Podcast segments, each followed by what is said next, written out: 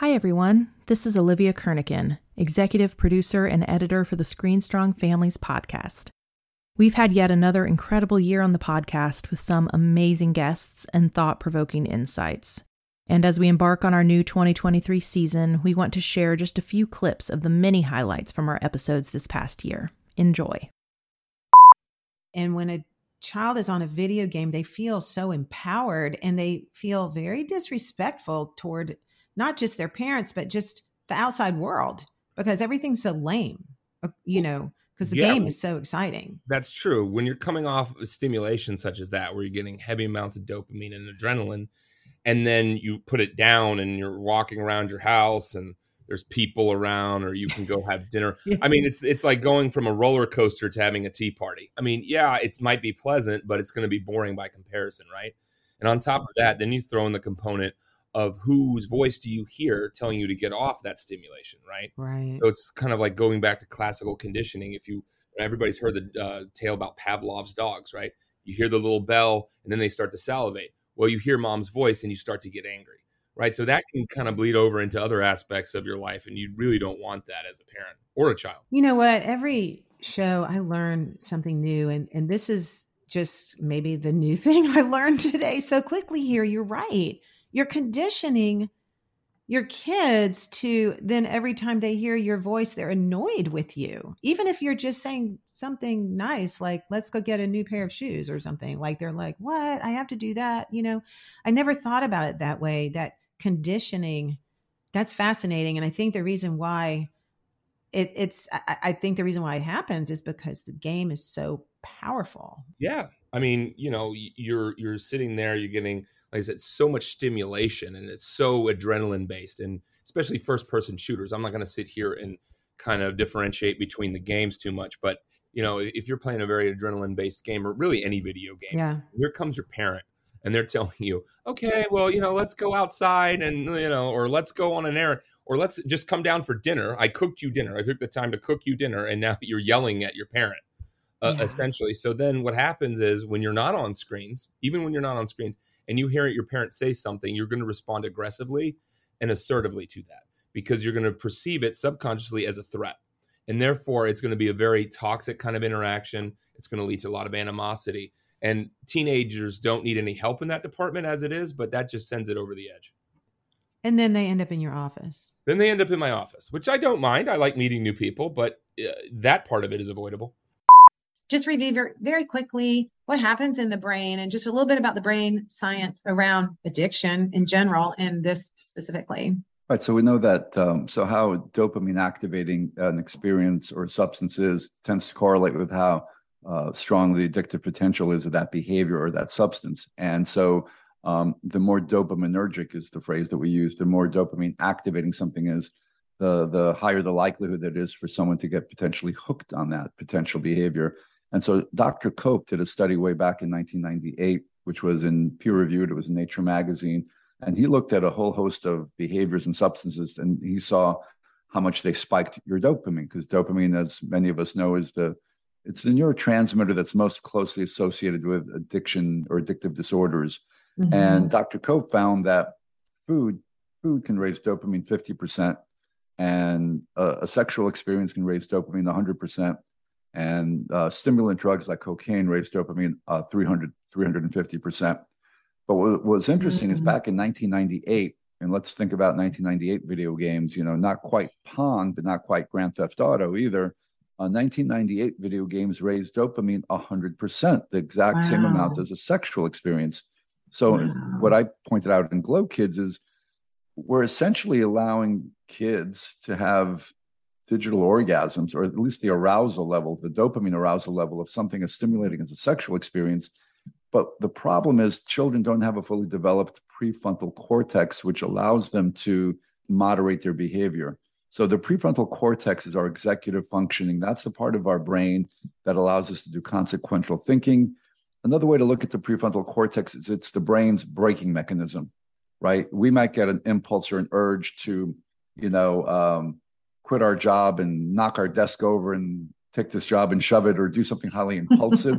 but yeah. our prefrontal cortex is the part that says, wait a minute, wait, well, slow down now. That that may not be a wise decision. It's the part that consequentially thinks. That doesn't fully develop till we're in our early to mid 20s. So that's why kids and teenagers do impulsive things. The part of their brain that's wired for the impulse brakes haven't fully developed. So now you're giving kids something that's really arousing, like a sexual experience, like a game, and they don't have a fully developed braking mechanism. The runaway addictive response is much more primed now for these kids because they don't have the ability to moderate as an adult would.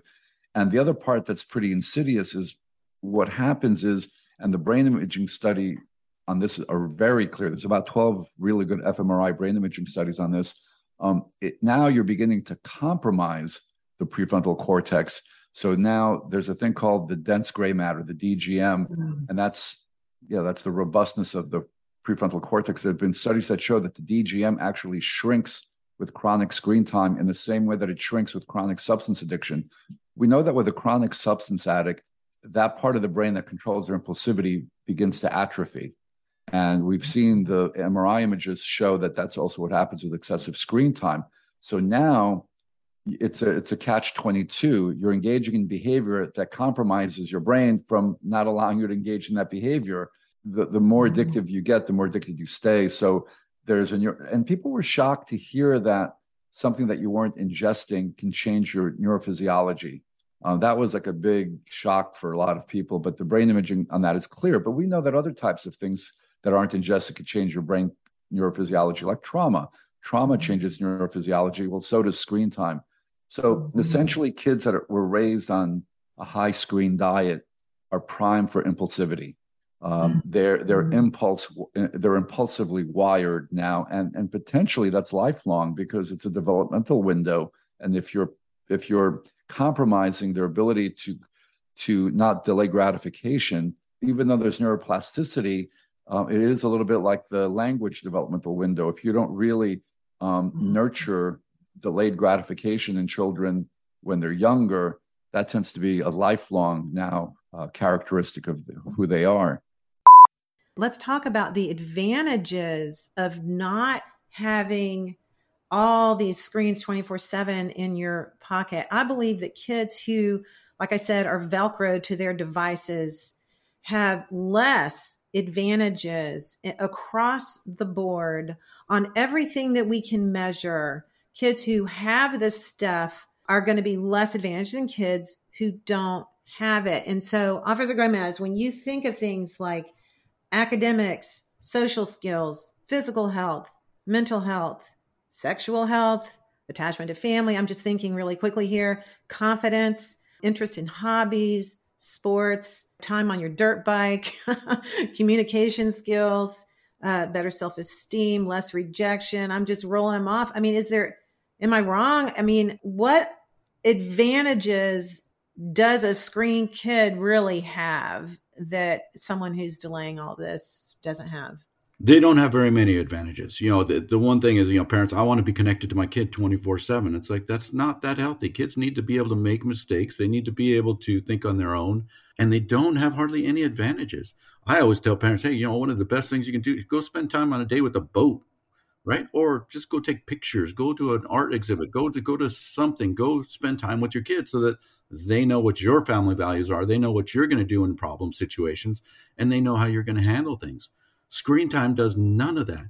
All screen time does is it entertains your kid it keeps them from doing other things and i always tell parents hey look addiction is giving up everything for one thing right? Whether it's vaping whether it's marijuana whether it's meth whether it's pornography whether it's whatever addiction is giving everything for one thing. And some kids do it with video games. They give up everything for a video game. They give up everything for pornography. They give up everything for vaping, right? That is an addiction.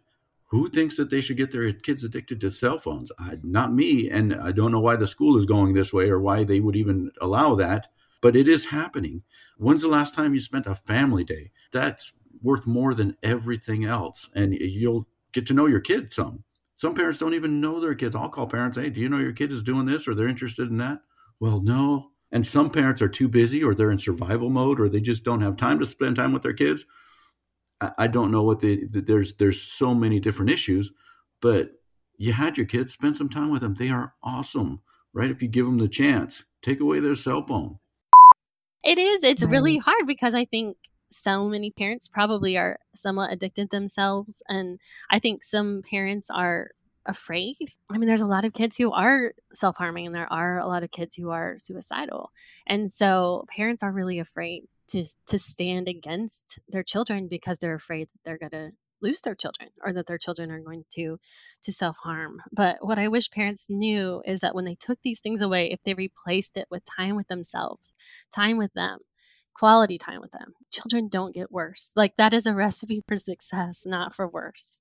You know, and I just wish that parents could see that and believe that. And I think that's one of the things that your course really does is I think it does a great job of educating parents about the impact that this is truly having on their child's brain. Like this is not something your child is even choosing to do. It, it, at some point, it becomes an addiction, you know, and that's such an important thing that parents see. And knowing that addicts don't typically recover on their own, they need help, and that's what these parents have to view their role as, is as a helper of their children. So a lot of parents say to me when I'm out in my uh, workshops, they say their biggest fear is that if they don't give their kids smartphones when they're in middle school and high school, that they're going to binge and go crazy with them in college. So doesn't sound like you're binging on it, but I mean, how would you answer that parent who says that? I mean, you can see why they say it, right? It just sounds right. It's like one of these things that sounds uh, true until you actually break it down scientifically even what would you say to the parent who's concerned about their kid binging and going crazy in college if they don't grow up with it you're a perfect person to ask. I guess I do have unique expertise on this. I would say that of course there is there's always a possibility that a a child will go bananas over the phone and taking away smartphones for a long period of time is not necessarily a way to completely rid a child of bad habits or bad tendencies. The thing that you are given in the time that they don't have a smartphone is you are given an opportunity to teach discipline and train good habits for any use of screens. And that's that's really I believe the most important thing that you can do to ensure that when your child goes to college that they won't go crazy because just taking smartphones away isn't enough to ensure that they will be able to use it responsibly but you won't be able to ensure that they do use it responsibly unless you have the time to teach them how to be diligent with whatever screen that they use and taking away smartphones and teaching them how to use whatever screen they use with diligence and vigilance is the way to go about that. And here's what I didn't get. I would say, I'm working on my phone just like anybody else does. I'm working on my phone just like somebody who does, works on a computer. People who go to an office, they work on a computer yeah 40, 40 hours a week. So what's the difference? What's the difference? Here's the difference. Here's what I didn't know. You can't get addicted to Excel or charts Mhm. or Office or Word programs. Those are not emotional apps Mhm. or documents. You're not constantly thinking and getting emotional and liking and following and creating a relationship with an Excel document or a chart or a graph. Mhm. That's the difference. right So when you're on these social media apps and you're working them like a full time job and you set your phone down, you're still there. Like your mind is still there. And it becomes to where every second throughout your day, you're planning your next post.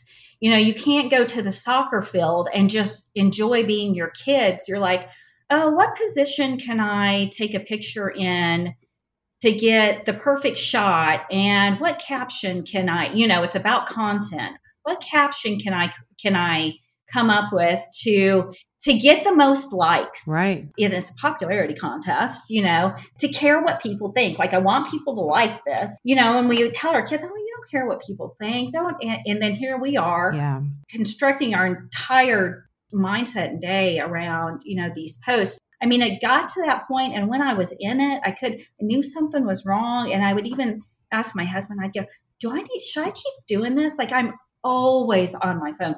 Oh, and that's another thing that certain companies will say is just they'll talk about the freedom from being away from an office and like there's time freedom and whatever.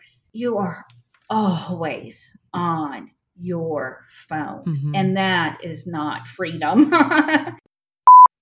Here's a quote from another parent on the Facebook group. I believe if I don't give my high schooler access to a smartphone and social media, they will stay in a bubble and not be prepared for the real world. Do you feel like you live in a bubble, or do you feel sheltered because you do not have social media? I would say not at all. I mean, you go through a phase in middle school where you feel like you're missing out on stuff, but what you're missing out on is not what's important in life. I feel not having social media is you connect with people better and that's really that's that's not living in a bubble. When you're connecting with people and you're not just in a virtual world making like virtual friends that you barely even know.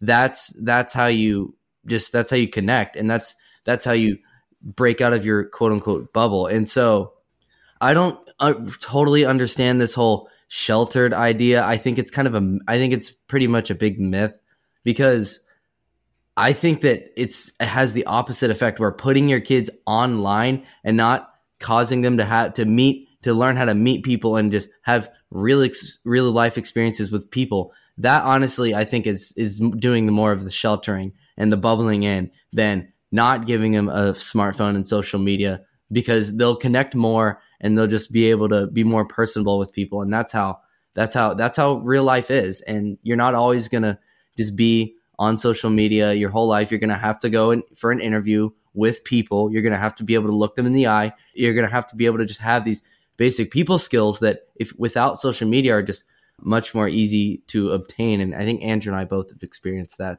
like Evan mentioned, this whole idea of sheltering has kind of become a buzzword for a lot of parents and, and a weapon for kids to use against their parents today. Um, and I think one thing, it's interesting if you just take a step back and you, you really think about what the word says. I think it's a shame that there's not as, I mean, hold up for a second here, but I am really saying this. I think it's a shame that there's not as much sheltering as there should be. Obviously, um, it's good for for us to have real world experience eh, without social media and things like that. Maybe I'm not saying this quite the way I mean to, but in a sense, we've lost childhood, and childhood has been annihilated as kids are now given access to endless resources, including terrible content and really just toxic material online and really just unfulfilling relationships. In in a sense childhood has been lost because there's a lack of sheltering. I mean in in reality maybe sheltering is too strong of a word but parents are supposed to protect their children. We're not ready to be thrown out into the world yet. And so I, I think sometimes the word sheltered is weaponized and used against parents oh you, oh you're sheltering me or you're not letting me be myself and it is necessary for parents not to um, be overbearing or um, extremely overprotective, of course. But I think there's also an aspect that often gets overlooked of just the fact that teens are still not adults. We are not ready for absolutely all of the evil and horrible things that the world can throw at us. That's an area that parents can step up in and that our parents definitely have is shielding in some ways, shielding the excessive harmful content that can be accessed through technology. Yeah, that's kind of the flip side of that coin. Um, I don't believe Evan and I are sheltered. I do believe we are protected, though. That's really something we've benefited a lot from in the way we've been raised.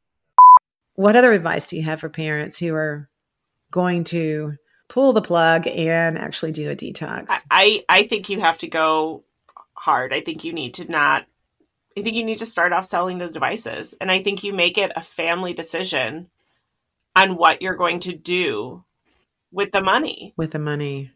Yeah. You know, is it a trampoline for your backyard? Is it a day trip somewhere? Figure it out as a family and have it be something that can really replace that screen time with something joyous. Because that's how your kids That's how your kids know that you're serious Yes. too. They are going to buck and stomp over it and they're going to whine, but honestly, they want to see that strength. They really want to see how strong. and i are. think like having having a whether it's a five year old a ten year old or a teenager losing themselves and sitting there calmly with your arms outstretched stretched to your child is the most powerful thing you can do let them let them lose it and remain calm and remain with your arms outstretched to them because it is going to be hard and i have no doubt that if we would have continued down the, our letting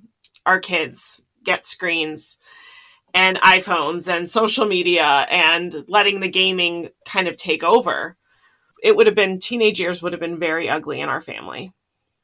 Very ugly. My heart goes out to the families that are detoxing at that level. I have no doubt that it is much more challenging, but I would recommend taking the time off work, be there, be present, parent them like you would a younger child. As crazy as it may sound, have things available, make yourself available to them, and love them when they're going to be ugly, because they probably will be. This is really good advice that you're giving. So everybody listen, listen to Laura. She knows what she's talking about. One of my daughter's coaches said years ago to me, she said, "Mom, you need to smile and you need to be happy. You do not need to get on your daughter's roller coaster." And so when you are going through hard times with your kids, they need you more than ever not to negotiate with them. They don't need you to get on their level and get all wound up in their drama you need to do exactly what Laura just said. You reach out your arms, you embrace them, but you stay strong. And then you can call me if, if you need to break down. And I, I would want to encourage other parents that are in this and feeling like it's just super overwhelming and it's hard to fight against the current of uh, society where everybody is doing social media and everybody is doing this. Your kids will eventually get it. Um, we've been doing this since my 14 year old was in the third grade.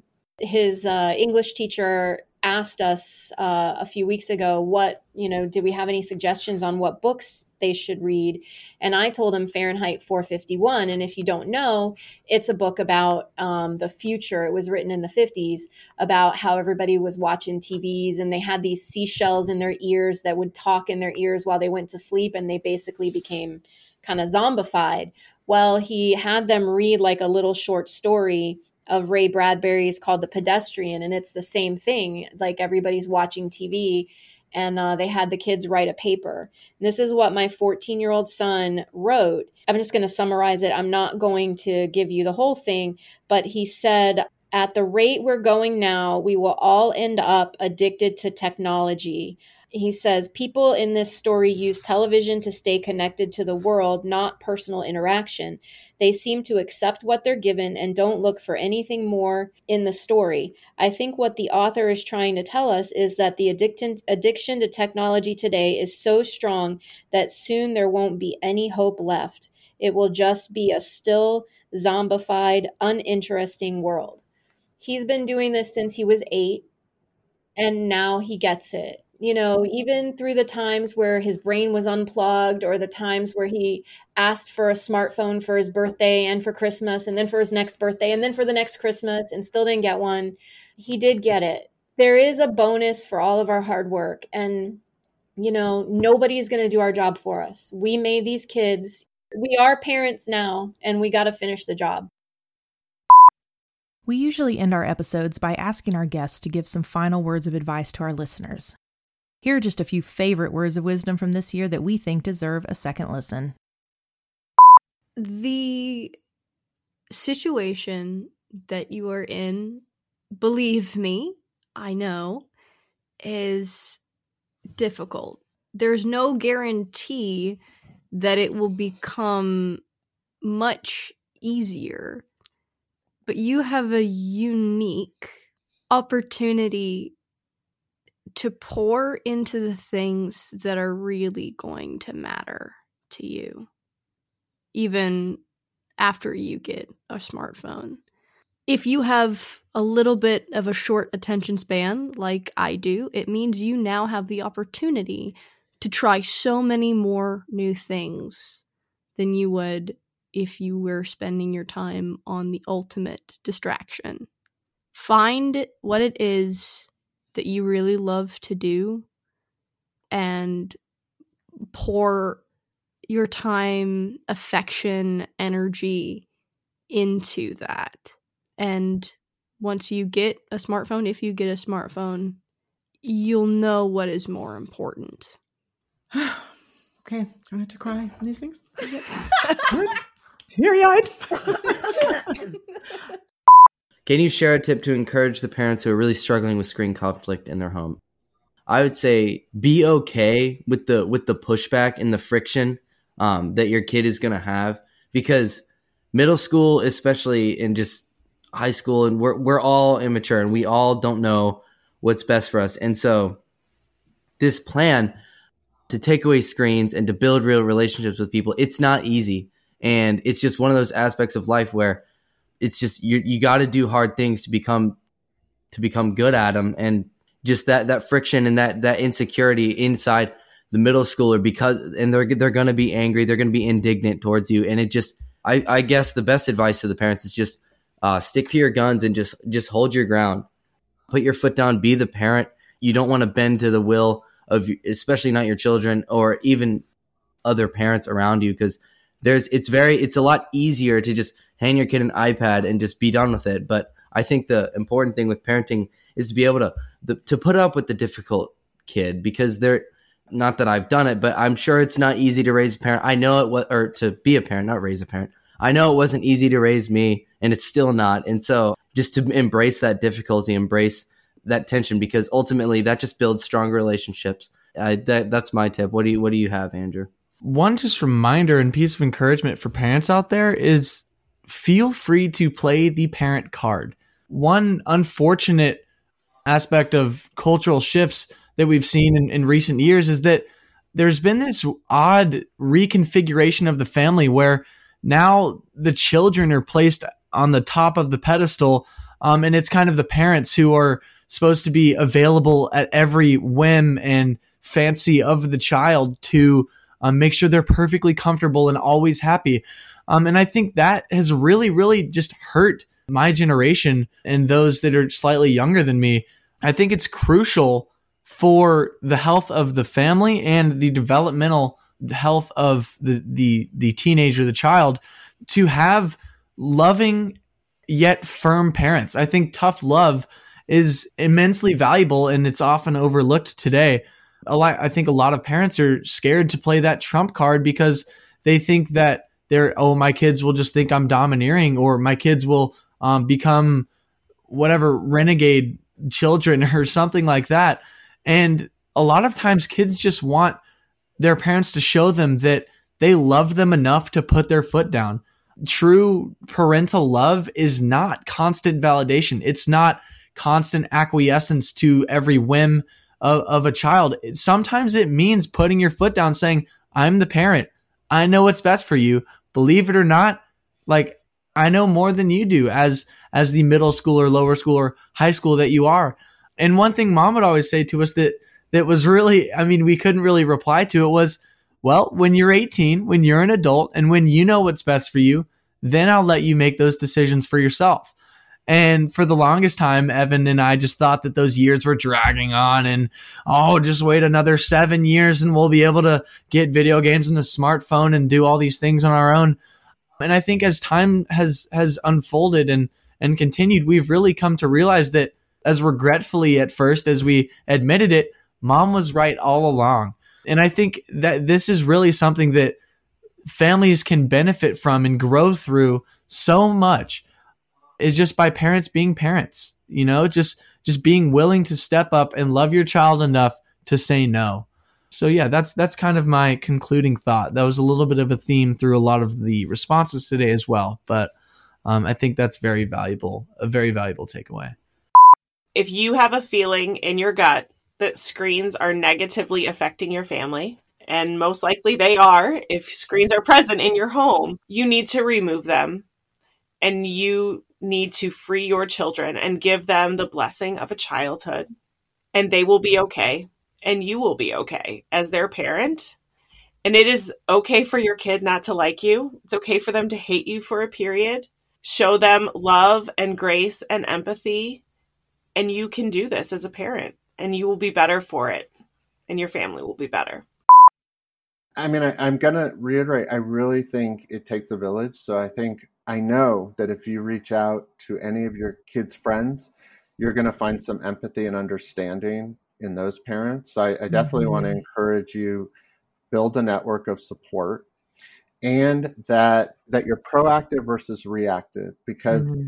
when you set a boundary or you put something in motion you have to be strong and ready for the pushback and to weather that storm to get to the other side of it so that's why when you're prepared and, and you know what you're about to get into you'll flip the switch on what your kids expect because they expect to push back hard and you to crumble. And if you're not, if you haven't prepared enough, it's easier to crumble. If you don't have adequate support, it's easier to crumble. But you have to trust the science. Face to face activities, creative activities, physical activities, face to face friendships translate as more happiness for your kids more happiness and that's what yeah. everyone wants for their kids so you have to trust it and just giving yourself permission to be the parents that you are that you mm-hmm. want the best for your kids and that's what guides you Anything else you want to end? Well, I'd love to end if I could just read the last yeah. paragraph that I wrote for my parents last year in yeah. the little studio letter Absolutely. that I had. I think this might this might be helpful. But okay. so I am reminded each year as I go to Suzuki Institute that Suzuki's goal was to create beautiful hearts through pursuing excellence in music. Our primary goal together is to create beautiful and noble hearts that are able to enjoy God's beautiful gift of music. This is indeed a gift, one that must be developed through diligence and hard work, but a gift that lasts a lifetime, one that opens the doors to rich beauty, and that one that can draw us ever closer to our Creator. Quoting Sarah Mackenzie again, she writes that the true goal of education is to order a child's affections and teach him to love that which is lovely. The point then is to put the true, the good, and the beautiful ideas in front of our children and let them feast on them. Truth, goodness, and beauty. I hope that I may walk faithfully along with each of you as parents to show this to your children. This also gives you insight into my heart that for me, this is so much more than simply teaching the violin. It is an attempt to open the eyes and ears of my students to a world of beauty, to a world of truth, to the world of goodness. I am praying that I will teach them diligently and well, and that I'll be thorough in explaining technique and all the nuts and bolts of excellent musicianship. But I pray that in the middle of that, we will not forget to give God the glory for this gift of music, and we will always seek that which is lovely. Anna, what word of encouragement can you offer to a family who's listening today who is just almost at the end of their rope? Like they're ready to throw the towel in. They're just saying, you know what, guys, you might have a really good course, but I think it's too late for me. Well, and this is the thing I was saying to Melanie. the most of the second course and definitely mental health section is we have a message of hope and we have got to put it in there. I, I mean, brain science, amazing, all that, so cool. But what happens when you're the one that has to come home to that same pain? Well, you're not broken. Your child's not broken you have everyone has this limit where they find out what they're made of and this is a perfect time for you to step forward and become that coach and learn new skills we haven't just arrived to where we know everything. We learn daily. And so you get that opportunity too. So don't look at your life as broken or ruined or you've gone too far or you're in a blended family or you're having a co-parent with somebody who's not on the same page. You can start anywhere you want to start. You just have to take that first step. And I promise you, we will be there to link arms with you along the way. From everyone on the ScreenStrong team, we wish you a very happy new year and look forward to seeing what 2023 brings to all of us. Remember, we've got your back and we are here to help you. So until next time, stand up for your kids, stand out from the crowd, and stay strong.